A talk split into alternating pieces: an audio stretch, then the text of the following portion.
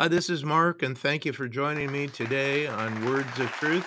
Appreciate you joining me today. I'm going to talk about self esteem because I think it's something that's being misunderstood and even abused in our day today.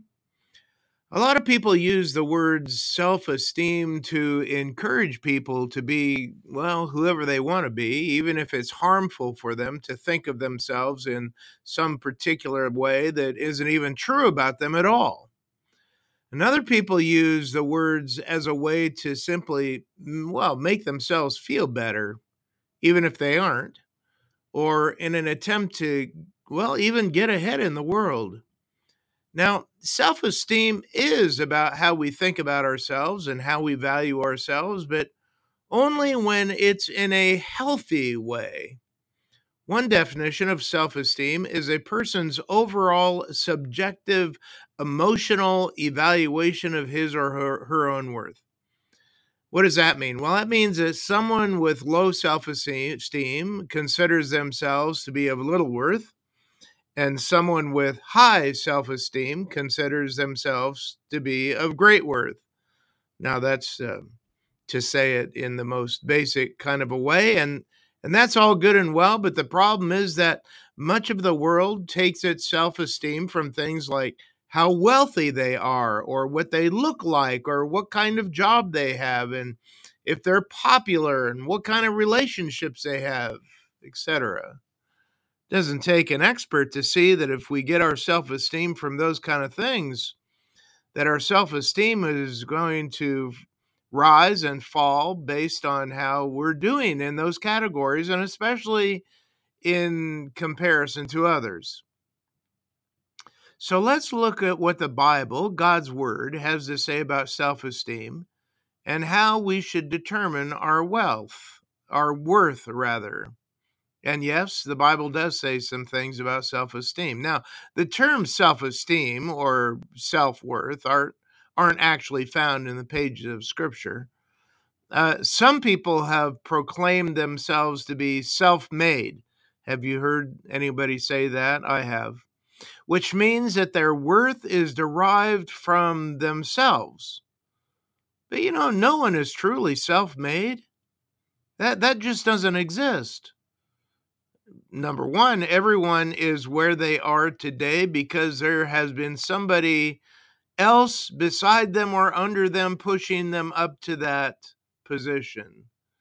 In order to create yourself, furthermore, you would need to exist already. and if you existed already, well, you wouldn't have to create yourself. You see, self creation is a logically impossible thing to obtain to, and the Bible has testimony to this fact. The fact is that we're made by God and in the image of God, and that's a truth that needs to be the basis for our self worth. King David wrote in Psalm 139, verses 13 and 14, For you formed my inward parts, you knitted me together in my mother's womb. I praise you, for I am fearfully and wonderfully made. Wonderful are your works. My soul knows it very well. Now, that's not a reason for pride, but it's a reminder that worth doesn't lie in ourselves, but in the powerful working of God. Acts chapter 17, verse 28 says, In him we live and move and have our being. As even some of your own poets have said, for we are indeed his offspring. And so, if we're made in the image of God, why do so many people struggle with the issue of worth? Well, the answer is simple it's called the fall. You see, when Adam and Eve disobeyed God in the Garden of Eden, the image of God in them became shattered and marred. Now, the image of God is still there. Everyone is still created in the image of God, but it's been damaged so that it doesn't look the same. At one time, Adam and Eve walked naked in the garden without shame, but after they sinned, well, they covered themselves. And mankind has been covering themselves ever since. We cover ourselves with shame and guilt and a lack of worth, and with the attire of wealth, beauty, strength, status, and even popularity. Modern social media just feeds into this false worth by the number of likes one gets and how many hits they get on their TikTok video.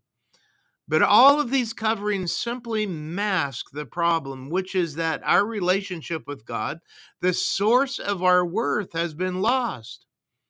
The Bible talks about this fallen nature as being separated from God and even at war with him. C.S. Lewis once said that fallen man is not simply an imperfect creature who needs improvement, he is a rebel who must lay down his arms. And so the Apostle Paul wrote in Romans chapter 3, verses 10 to 12, as it is written, None is righteous, no, not one. No one understands, no one seeks for God. All have turned aside together, they have become worthless. No one does good, not even one. So, how do we get a restored relationship with God and thus restore our self worth? Well, the shorter, shorter answer is that we can't and we don't. I know that sounds surprising, eh, but we're not without hope. Hang on. You see, in our fallen position, it's impossible for us to approach a holy God.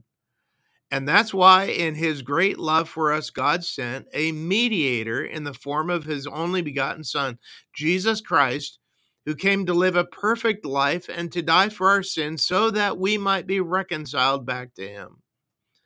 1 Timothy chapter 2 verses 5 and 6 says for as for there is one God and there is one mediator between God and man the man Christ Jesus who gave himself as a ransom for all, which is the testimony given at the proper time.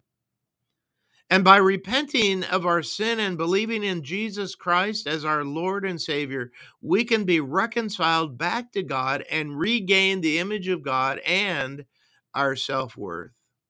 And as believers in Christ, we have worth because all humans are made in the image of God and as therefore therefore we are valuable because God loves us and he has regenerated those who have put their trust in Christ. Ephesians chapter 2 verses 4 to 7 says but God being rich in mercy because of the great love which he has loved us even when we were dead in our trespasses made us alive together with Christ. By grace you have been saved, and raised us up with him and seated us with him in the heavenly places. But we're also worthy because Jesus died for us and has appeased God's wrath towards us. Romans 5 8, but God shows his love for us in that while we were still sinners, Christ died for us. And in so doing, God transfers us into his kingdom because our becomes our friend. We get the righteousness of God. We're given an eternal inheritance, co-heirs with Christ. Wow. You see, the true basis for our self-worth isn't found in things of this world, but in a right relationship with God through faith in Jesus Christ. And because of Christ, we are of infinite worth to God. And unlike the ever fluctuating self esteem of this world, our worth never goes and never can change because it's rooted in the love of God. I hope you found your sense of self esteem in Christ because if you haven't, you'll never truly gain self worth. But your trust in Christ is where you'll find a worth that will never fail and never change. Thanks for listening. I'll see you next time.